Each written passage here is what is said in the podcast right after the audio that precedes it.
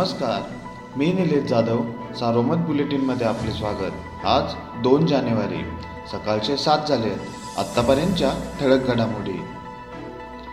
जिल्ह्यात पंधरा ते अठरा वयोगटातील मुलांचे सोमवारपासून करोना प्रतिबंधक लसीकरण सुरुवात केली जाणार आहे.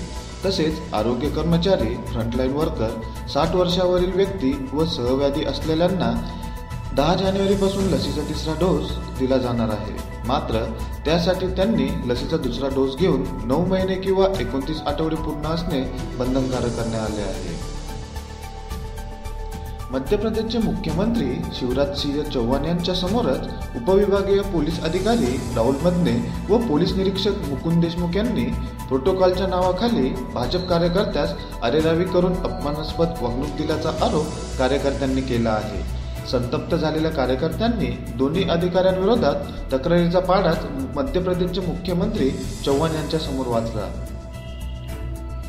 लग्नासाठी मुलगी दाखवून मुलाच्या कुटुंबियांकडून सव्वा लाख रुपये उकळून फसवणूक करण्याचा प्रयत्न करण्याची घटना नेवासा येथे घडली. याबाबत जालना जिल्ह्यातील विवच्छुक युवकाच्या फिर्यादीवरून नेवासा पोलीस ठाण्यात पाच जणांविरुद्ध फसवणुकीचा गुन्हा दाखल करण्यात आला आहे. तसेच आरोपींना अटक करण्यात आली आहे.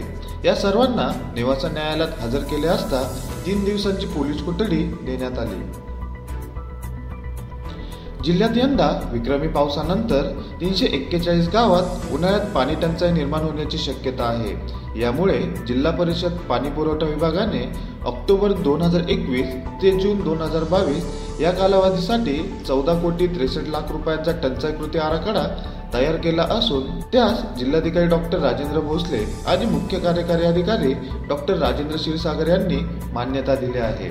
विशेष म्हणजे या आराखड्यात पाण्याच्या टँकरसाठी अकरा कोटी पस्तीस लाख रुपयांची तरतूद करण्यात आली आहे. या होत्या ठळक घडामोडी सविस्तर बातम्यांसाठी वाचत राहा दैनिक सारोमत किंवा भेट द्या देशदूत डॉट कॉम या संकेतस्थळाला. नमस्कार.